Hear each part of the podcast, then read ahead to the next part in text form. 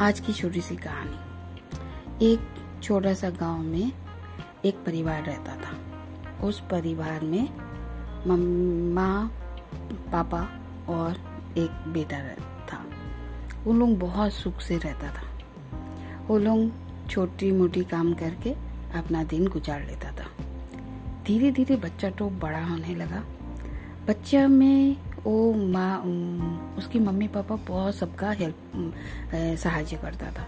इससे बेटा को भी वही गुण आ गया। वो भी हर किसी का हेल्प करता था। एक धीरे धीरे बच्चा बड़ा हुआ और उसका मन में कुंठा आ गई। वो सोचने लगा कि मैं सबका हेल्प करता हूँ और कोई भी मेरा कदर नहीं करता। उसको बहुत बुरा लगता। बोलते रहता था कि मेरा कोई कदर नहीं करता। हर किसी को बोलता था। इससे उसकी मम्मा पापा बहुत समझाते थे, नहीं बेटा, तुमको बहुत सब कोई कदर करता है, तुम्हें सब बहुत प्यार करता है। मगर वो किसी भी हालत में नहीं मानता था। बोलता था, नहीं, मुझे कोई प्यार नहीं करता मेरा कोई कदर नहीं करता। तो फिर एक दिन क्या हुआ कि उनका गाँव में बहुत एक जानी मानी महर्षि आया।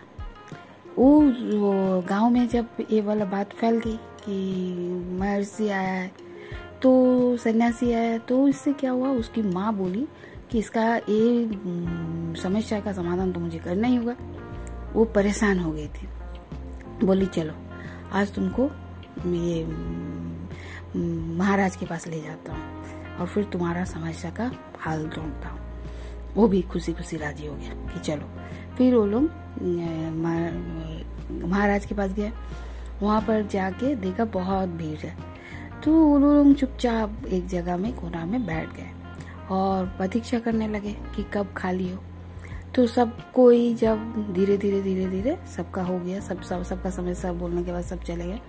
तो राज महाराज के पास पहुँचा, जाके उनका प्रणाम किया। प्रणाम करके तो महाराज बोले, बहुत देर से देख रहा हूँ कि तुम लोग दोनों बैठे हो, क्या बात है? बोले, ये महाराज, ये मेरा बेटा है। इनका एक समस्या है। बोलते क्या समस्या है?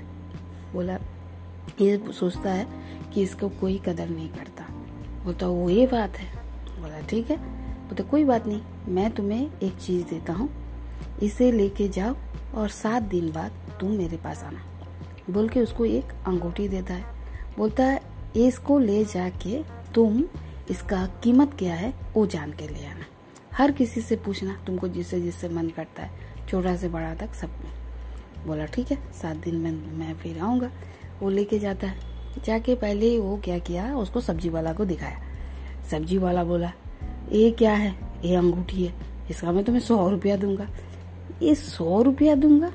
वो बोला नहीं मुझे इसको बेचनी नहीं है। बोल के उससे वापस ले लिया उसके बाद वो एक सेठ जी को दिखाया। सेठ जी बोला हम्म, देख देख के बोला मैं इसका तुमको हज़ार रुपया दूँगा। वो बोला नहीं मुझे इसको बेचनी नहीं है। बोल के उससे भी ले लिया। उसके बाद वो एक दुकानदार के पास गया, उसको दिखाया, वो बोला, मैं तुमको इसका पाँच हज़ार दूँगा। उसके बाद वो एक छोटा सा जौहरी के पास गया। जौहरी ने उसको दिखाया, हिलाया हिलाया बोला, इसका मैं तुम्हें पच्चीस हज़ार दूँगा। तो उसके बाद वो और एक तो थोड़ा सा बड़ा जौहरी के पास गया।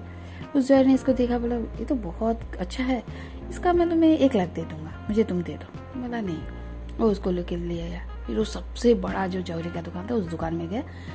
और उसको दिखाया। तो वो बोला, देखा पूरा, बोला कि थोड़ा देर लगेगा इसको देखने के लिए कि क्या है। वो पूरा देखा, उसका परीक्षण किया, उसके बाद बोला, अरे बाप रे, ये तो बेस कीमती है। मैं तो सब कुछ बेच के भी इसका कीमत नहीं अदा कर सकता हूँ। मैं इसको, मैं, मेरे पास इसका कीमत नहीं है। मैं इसे नहीं ले सकता। बोल के उसको, बोला, नहीं, मुझे इसको बेचना नहीं है।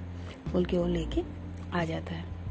फिर वो एकदम उतावलापन से अपेक्षा करता है कि सात दिन कब खत्म। जब सात दिन खत्म होता है, वो महाराज के पास जाता है। महाराज उसको बुलाता था, पूछता है कि क्या हुआ इस सात दिन में? तो उसके साथ जो घटी थी उन्हें बताया। बोला, अभी तुमको समझ में आया कि कदर क्या होता है? बोलता, जिसका जैसा मती रहता है, जिसका जैसा सोच रहता है, वो उसको उसी तरह से तोलता है। बोलता, तुमको कोई कदर कैसे करेगा? तुम तो खुद किसी और के ऊपर क्यों ये करते हो कि कोई तुमको कदर करे? तुमको किसी को कदर करने की ज़रूरत नहीं है। किसी से भी कदर मत मांगो। तुम जो हो, बहुत अच्छे हो। और जो इस, यही थी छोटी सी कहानी। धन्यवाद।